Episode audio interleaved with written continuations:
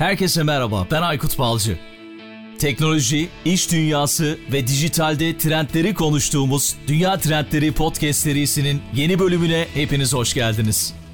Dünya Trendleri Podcast'in yeni bölümünden herkese merhaba. Bu bölümde yine çok değişik bir konuyu konuşacağız. Eminim daha önce duymadınız. Belki duyduysanız bile de çok ayrıntılı bir şekilde bilmiyorsunuz. Benim çok ilgimi çekti ve konuğum da uzun zamandır bu konuyla ilgili araştırmalar yapıyor. Kendisi normalde yurt dışında ama şu anda Türkiye'de. İlginç bir şekilde ben de normalde yurt dışındayım. Ben de Türkiye'deyim bu bölümde.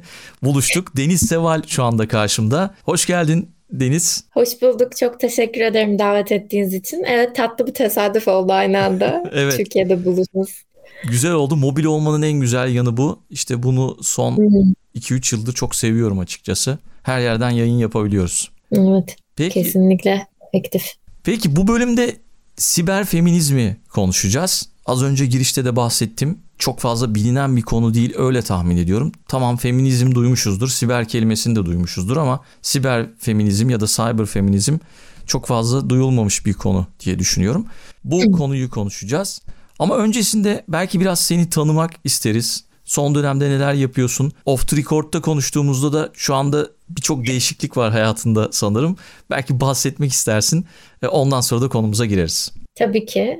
Çok kısa bahsedeyim, kimseyi sıkmayalım. Ben hukuk fakültesi mezunuyum. Türkiye'de Antalya'da okudum. Daha sonrasında stajımı tamamlayıp İngiltere'ye yerleştim. İngiltere'de yüksek lisans yaptım. Uluslararası ticaret hukuku üzerine.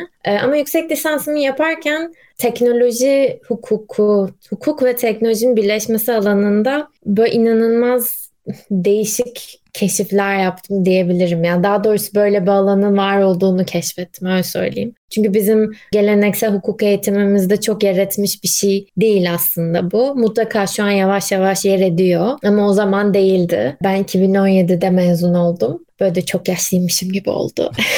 sonra e, İngiltere'de mezun olduktan sonra yüksek lisanstan Türkiye'ye geldim. Aslında hemen doktoraya gidecektim ama tam o sırada pandemi oldu vesaire. Daha sonra Kanada'ya yerleştim. University of Ottawa'da yani oranın Ankara Üniversitesi diyebiliriz. Tam kelimesi kelimesine böyle olabilir.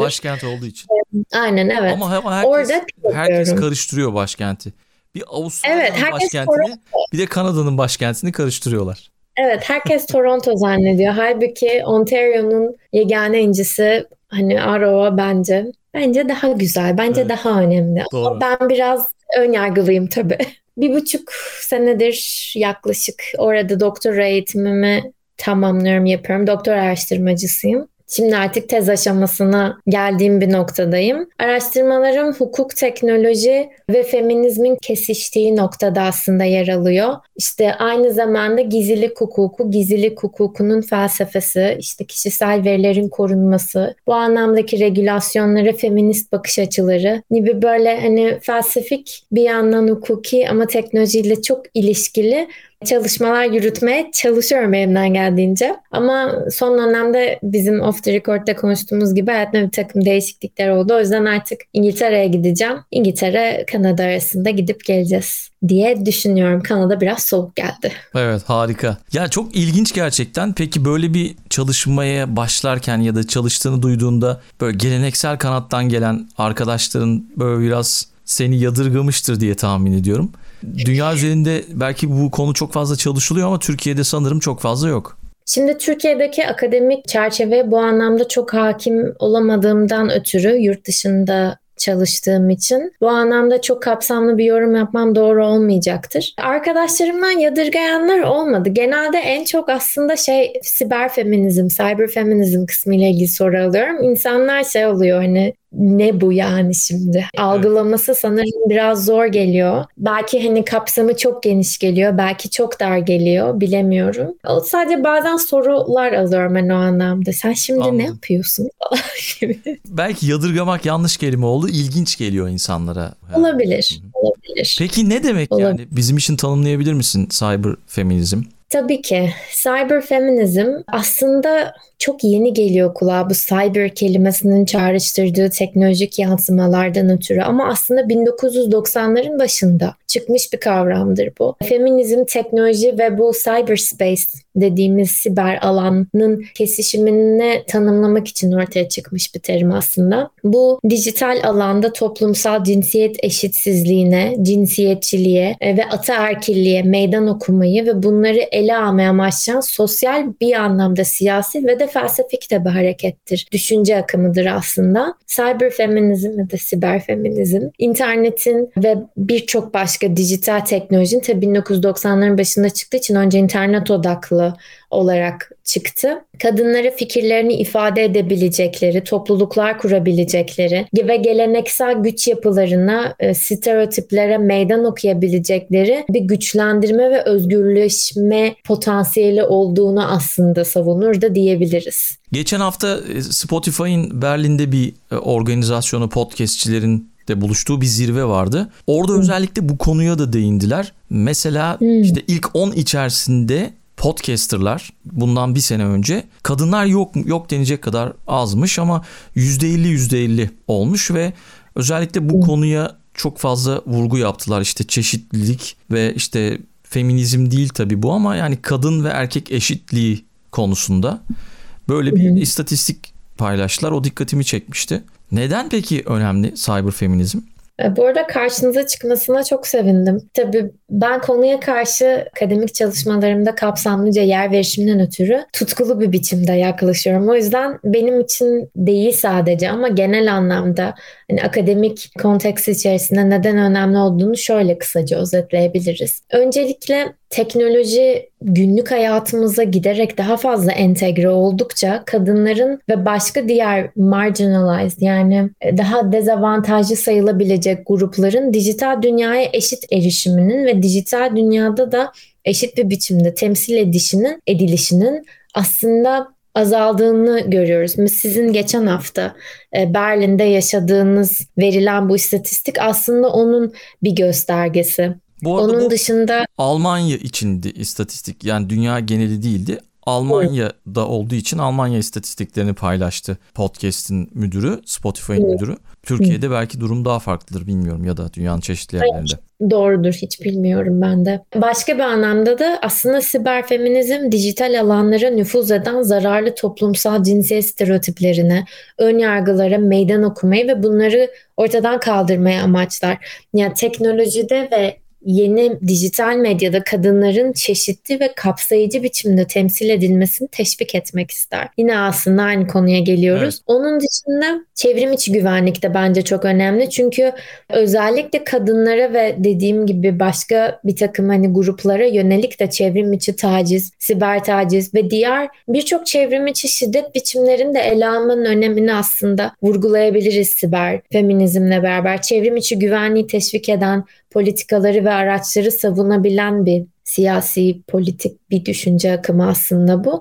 Bir yandan da e, siber feminizmin başka bence önemini gösterdiği husus ise kadınları bir tüketici olarak değil, aynı zamanda yaratıcı, yenilikçi bir biçimde teknolojinin parçası olmaya davet ediyor. Bu STEM dediğimiz bir e, grup alanı ifade eden bir ifade var. STEM yanlış hatırlamıyorsam Science, Technology, Engineering and Mathematics'in kısaltılması ve STEM harflerinin bir araya getirilmesi. Bu alanda çok daha fazla erkek egemenlik hakim olduğu için mesela bu sektörlerdeki cinsiyet engellerini yıkmaya çalışır. Kadınların birbirleriyle bağlantı kurmaya ve bu anlamda birbirlerini desteklemesi için onları motive etmeye çalışır. Bu da zaten aslında baktığınızda daha klasik feminizmden, o daha klasik radikal feminizmden başlayarak gelen bir düşünce akımının aslında modern dünyada temsil bulmuş bir halini görüyoruz da diyebiliriz baktığımızda. Anladım. Peki yani böyle tamamen teknoloji odaklı mı bakıyoruz olaya? Siber feminizm anlamında konuşacak olursak dijital alanlarda ve teknolojinin getirdiği kadınlara yönelik yanlışlıklardan söz ettiğimiz için dediğim gibi teknoloji, cyberspace yani dijital alanlar anlamında aslında hani bahsediyoruz. Bunun dışında feminizmin çok fazla da aslında daha fokus alanları, spesifik varyasyonları da var. Mesela liberal feminizm, onun dışında e, çevrecilikle ilişkilendirilen ve aynı zamanda feminizmi temsil eden mesela bir grup var gibi gibi ama siber feminizm dediğiniz gibi daha teknoloji odaklı. Peki mesela teknoloji sektöründe kadınların neden az temsil edildiği gibi bir şey dedin az önce yanılmıyorsam. Hı. Ve teknoloji endüstrisindeki cinsiyet eşitsizliği konusunda siber feminizm bize neler söylüyor? Şöyle ki aslında teknoloji alanındaki cinsiyet eşitsizliği çok yeni bir şey değil. Bu Hidden Figures diye bir film vardı bilmiyorum izlediniz mi? Evet. NASA'nın çok büyük başarılarının ardında olan üç tane önemli Matematik. Kadından söz ediyor. Evet, evet matematikçiden. Ee, inanılmaz derecede tabii onlar çok yüksek bir cinsiyetçiliğin dışında çok yüksek bir ırkçılığa da uğruyorlar. Tabii orada o da çok önemli bir kategori aslında ki o bunları daha beyaz ırka ait olan kadınlara nazaran daha da dezavantajlı hale getiriyor. Ne yazık ki Birleşik Devletler'in tarihi konjüktürü bu anlamda biraz daha onlara hırçın davranmış denebilir. Ya aslında bu çok yeni bir şey değil. Siber feminizm bu anlamda yenilikçi olarak kadınların gerçekten teknolojinin içerisinde yer almasını ve hiçbir biçimde erkeklere nazaran bakıldığında dezavantajlı bir grup olmadığını altını çizmeye çalışıyor. Bu anlamda feminizmin daha geleneksel anlamdaki feminizme bakacak olursak kadınların bu ataerkiliğe meydan okuması ve sosyal değişimi teşvik etmeleri için kendilerini güçlendiren küresel bir ağ oluşturabilmesi anlamında aslında yer ediniyor da denebilir. Tabi bunda aslında e, şey de düşünmek lazım. Siber feminizmin tarihi gelişimini de düşünmek lazım. Öyle bakıldığı zaman internetin dijital alanın, teknolojinin genel anlamdaki ilerlemesiyle aslında feminizm, cyber feminizmin nasıl kademe kademe farklı yerlerde ortaya çıktığını daha görebiliyoruz aslında bence. Anladım. Bu arada o filmin linkini ben podcast'ın açıklama kısmına bırakayım. İzlemeyenler mutlaka izlesin. Benim de çok etkilendiğim bir filmdi. Orada mesela. NASA'nın eğer tabii doğruysa yani senaryo gereği yapmadılar sonu. Gerçek hikaye. Gerçi de yani NASA orada işte tuvaletler ayrı. Tabii beyaz ve siyahlar ayrı giriyor. Onun dışında tabii kadın mühendis yok denecek kadar az. Hatta hiç yok galiba. Hiç yoktu yani evet. Hiç yoktu. Yani o siyahi kadınlar işin içine giriyordu. Ve orada NASA'da böyle bir şey olamaz diye bir kural çıkartıyorlar. NASA'da böyle bir yani siyah beyaz kadın erkek diye bir ayrım olamaz diye bir kural çıkartmıştı o NASA'nın o projenin hmm. başındaki kişi. O mesela hmm. yıllar önce böyle bir karar almış. Yani güzel hoşuma gitmişti açıkçası. Kesinlikle. Ve yanlış bilmiyorsam ciddi anlamda gerçekliğe dayanıyordu ama hani senaryo için tabii nelerle oynanmıştır orasını çok bilemiyorum tabii. İşte bazen seyirciyi yakalamak için böyle bazı şeylerle oynuyorlar ama yani büyük bir çoğunluğu doğrudur diye tahmin ediyorum. Peki evet. şeyden bahsettin ya yani işte 90'lı yıllardan bu yana aslında biliniyor. Belki kısa tarihinden ve gelişiminden biraz bahsedebilirsin. Tabii. Dediğim gibi 1990'ların başında internetin hızlı bir büyümesi, ivme kazandığı bir dönem var. Aslında o zamanla beraber aynı anda çıkıyor. Çok çok ünlü bir yazar bu alanda Donna Haraway, dijital teknolojilerin toplumsal cinsiyet normlarına meydan okuması ve kadınları güçlendirmesinin aslında ilk farkına varan insanlardan ve Cyborg Manifesto isimli bir kitap yazıyor. 1985'te yazıyor bunu. Ve toplumsal cinsiyet kimliği ve teknolojinin radikal bir biçimde yeniden tasarlanmasını önerdiği için siber feminizmin anayasası denebilecek kadar önemli bir şey aslında. Yani daha önce de dediğim gibi ciddi anlamda aslında yeni bir akım denemez buna. Daha sonra 90'ların ortasında artık manifestolar yayınlanıyor Old Boys Network gibi siber feminist gruplar ve kolektifler kuruluyor.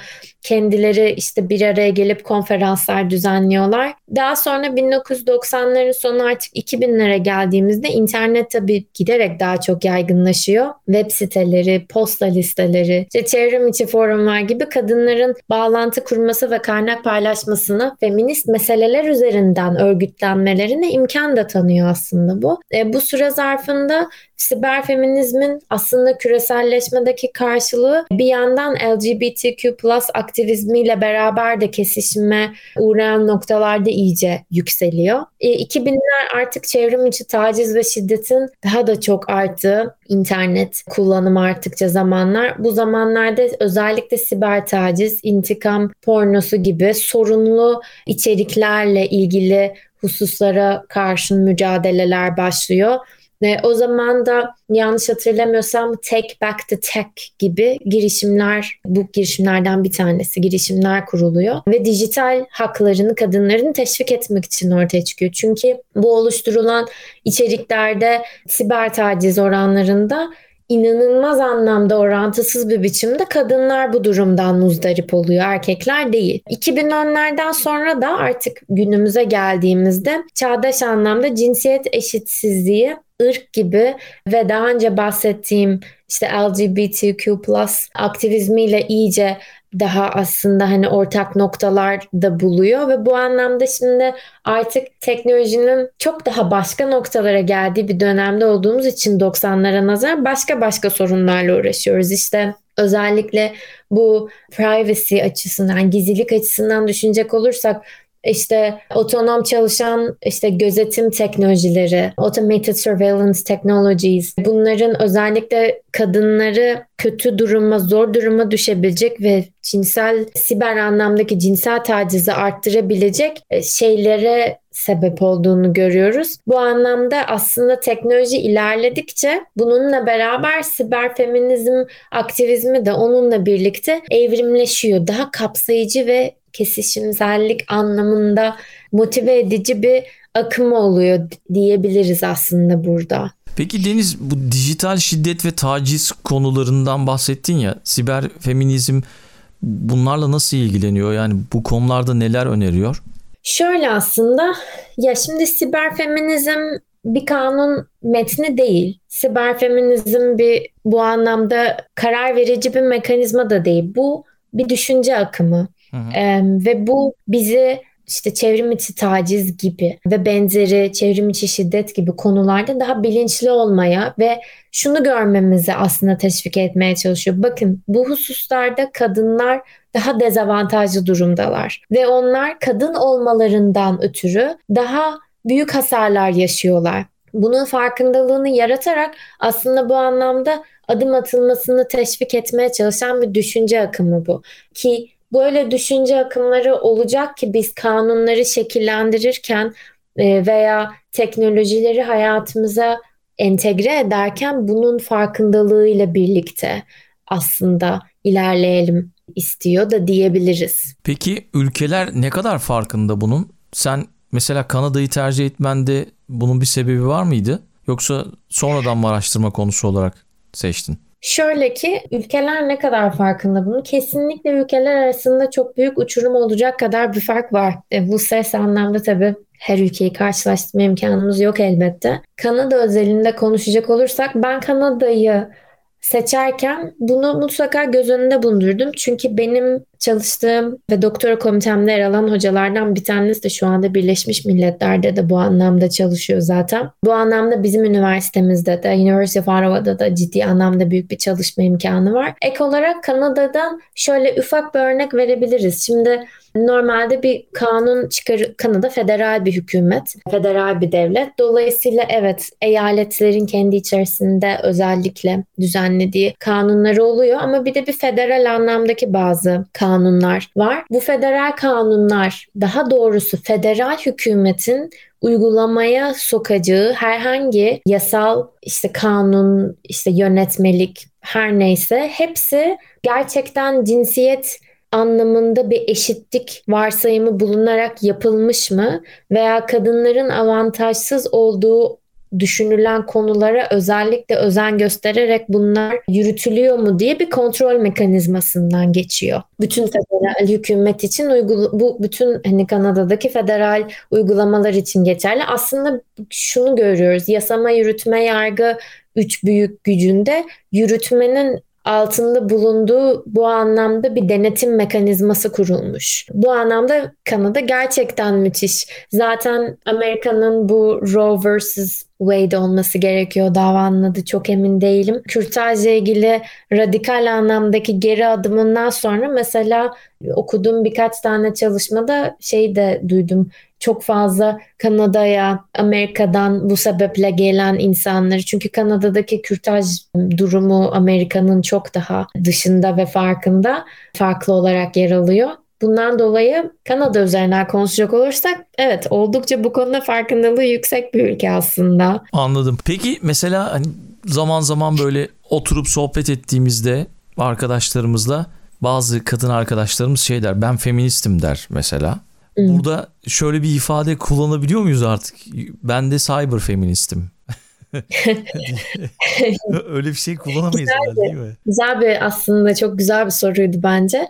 Şöyle feminizm çok büyük bir düşünce akımı. Mesela radikal feministlerle liberal feministler arasında çok büyük bir fark vardır. Bu anlamda feministim dendiği zaman da spesifik anlamda Hı, sen hangi düşünce akımına daha yakınsın gibi böyle didiklememiz çok mümkün elbette değil. Hani ya makul bir şey de değil. Yanlış biliyor herhalde toplumda insanlar bence anlamı. Ya şöyle yanlış bence yanlış bilinen çok var bu anlamda. Kişi sayısı çok. Yanlış bilinen bilgi sayısı da çok fazla. Çok detaylı bilinmiyor olabilir. Nitekim kimse de e, kadın erkek non-binary fark etmez. Hiç kimse de araştırmak zorunda da değil. Doğru. Ben çok önemli bir husus olduğunu düşündüğüm için ve bu ailemde bile bu bilinçle yetiştiğim için ben önemli olduğunu düşünüyorum ama dediğim gibi kimse öğrenmek zorunda elbette değil. Sadece siber feministim sorunuza gelecek olursak akademisyen olunca dağıtılıyor demek ki konular böyle. Olabilir.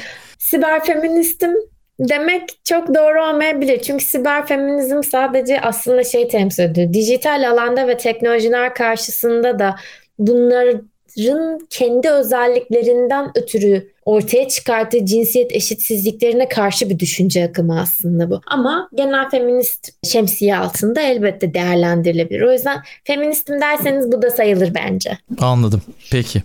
Siber feminizmin geleceği nedir? bu hareketin ileride hangi konularda öne çıkması bekleniyor? Şimdi buna kısa bir cevap vermek çok zor aslında ama teknoloji grupları açısından düşünecek olursak öncelikle aklımıza bence herkesin yapay zeka ve algoritmik sistemler geliyordur. Hı hı. Çünkü bu anlamda yapılan çalışmaları gördüğünüz zaman ki mesela çok eski ve çok da yaygın bilinen bir tanesinden örnek vereyim. Mesela Google'a doktor yazdığınız zaman medikal doktor önce beyaz ve erkek kişilerin resimlerini çıkarıyor. Bu iStock image'lar gibi Google görsellere baktığınız zaman. İşte sonra beyaz kadınlar çıkıyor. Sonra siyahi erkekler veya herhangi başka etnik kökene ait erkekler çıkıyor. En son etnik kökenleri farklı olan kadınlar çıkıyor. Bu hatta Netflix'te de bir tane Coded Bias diye bir belgesel vardı. Orada da bu facial recognition technologies yani yüz tanıma sistemlerinde de bu hiyerarşiyle ilerleyen bir doğruluk oranı verdiğini söylüyordu bu sistemlerin araştırmacı. MIT'de doktorasını yapmış genç bir kadındı yanlış hatırlamıyorsam. Dolayısıyla öncelikle ben yapay zeka anlamında ciddi anlamda ilerleyeceğini, etkili olacağını düşünüyorum. Özellikle de bu yapay zekayı kanunlaş yapay zeka çevresinde yapılan hukuki düzenlemeler anlamında mesela şimdi AB şimdi değil geçen sene bir yapay zeka tasarısı sundu başka bir sürü ülke bu şekilde girişimler içerisinde. Kanada da kendi girişimi içerisinde. Bu anlamda etik yapay zeka geliştirme, etik tasarım, ethical designer artık aslında bir nevi meslek oldu da denebilir. Bu anlamda siber feminizm ciddi anlamda yer edinecek bir akım, düşünce akımı bence. Bunun dışında gözetim teknolojileri dediğim gibi surveillance technologies zaten çok korkunç bir noktaya geldi aslında önemli e, farkındalıklar yaratacak bakım olduğunu düşünüyorum. Bunun dışında dijital uçurum ve teknolojiye erişim anlamında da aslında önemli. Özellikle yetersiz hizmet alan veya uzak bölgelerdeki kadınlar başka ötekileştirilmiş topluluklar için teknolojiye ve dijital kaynakları eşit erişimi de savunmaya da aslında davet ediyor siber feminizm. Dijital alanda çeşitliliği de savunuyor ve çevrim içi güvenlik anlamında da ben siber feminizmden daha efektif bir anlamda yankı getirecek bir düşünce akımı savunulan bir görüş olduğunu düşünmüyorum. Efektif olduğunu göreceğimize inanıyorum ki görmek de istiyorum aslında. E, kadına dair olanın sorgulanması baktığınızda mutlak eşitlik gibi görünmüyor ama çok değerli bir hocam şey demişti. Mutlak eşitlik her zaman eşitlik değildir diye. O yüzden mutlaka bunun sorgulanması gerektiğine inanıyorum ben. Bu son soru apayrı bir bölüm olabilirmiş açıkçası. Gerçekten güzel anlattın. çok çok teşekkür ediyorum. Peki konuyla ilgisi evet. olanlar olacaktır. Mutlaka ilk defa duyanlar olmuştur bizi dinledikten sonra. Biz nereden araştıralım? Okumamızı tavsiye edebileceğin kitaplar var mı? Ne önerirsin? Nereleri takip edelim? Türk bir yazardan bir şey önermek isterdim. Fakat inanın çok bu alanda dediğim gibi Türkiye'de çalışmadığım için biraz eksiğim. Ne yazık ki bu konuda bir öneri yapamayacağım ama önemli birkaç tane eserden bahsedebilirim. Birincisi Cyber Feminism 2.0 var kitap. İki tane editörü vardı bu kitabın. Onun dışında The Second Self, Computers and Human Spirit diye bir kitap var. Sherry Turkle isimli bir yazarın kitabı. Onun dışında makale önerecek olursak kesinlikle ve kesinlikle A Cyborg Manifesto, Science, Technology and Socialist Feminism in the Late 20th Century. Donna Haraway'in makalesi. Cyborg Manifesto yazarsanız Google'a mutlaka göreceksinizdir bunu. Onun dışında The Empire Strikes Back, A Post-Transsexual Manifesto diye de başka bir tane var. Sandy Stone. O da o da bir makale.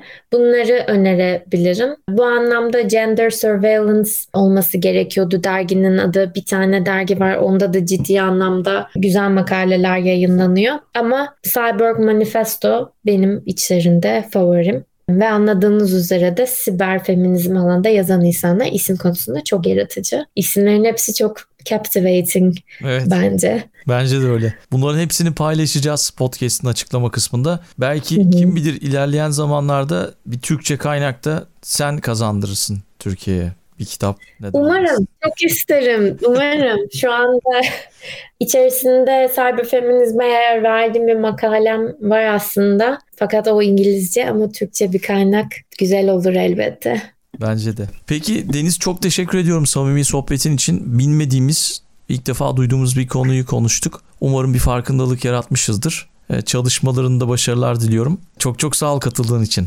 Ben çok teşekkür ederim davetiniz için ve siber feminizmi anlatma fırsatı bana verdiğiniz için. Umarım herkese böyle erişebilecek anlamda bir yalınlıkla bahsedebilmişimdir. Eğer konuyla ilgili ilgilenen daha fazla insana sebep olursak bu podcast'la beraber ancak mutlu olabilirim. Tekrar çok teşekkür ederim samimi sohbetin için. Gerçekten çok keyifli bir deneyimdi kesinlikle benim için de. Bundan sonra daha sıkı takip edeceğim podcast yayınlarını. Tamam çok çok sağ ol. Görüşmek üzere, buluşmak üzere. Hoşçakal. Görüşmek üzere. Dünya Trendleri Podcast serisinin bu bölümünün sonuna geldik. www.dünyatrendleri.com Twitter'da @dünya_trendleri, Instagram'da dünya.trendleri adreslerinden Dünya Trendleri Podcast'i takip edebilirsiniz. Unutmayın önerileriniz ve merak ettikleriniz içinse info gmail.com adresinden mail atabilirsiniz. Bu bölümü dinlediğiniz için çok teşekkürler. Yeni bölümde tekrar buluşmak üzere.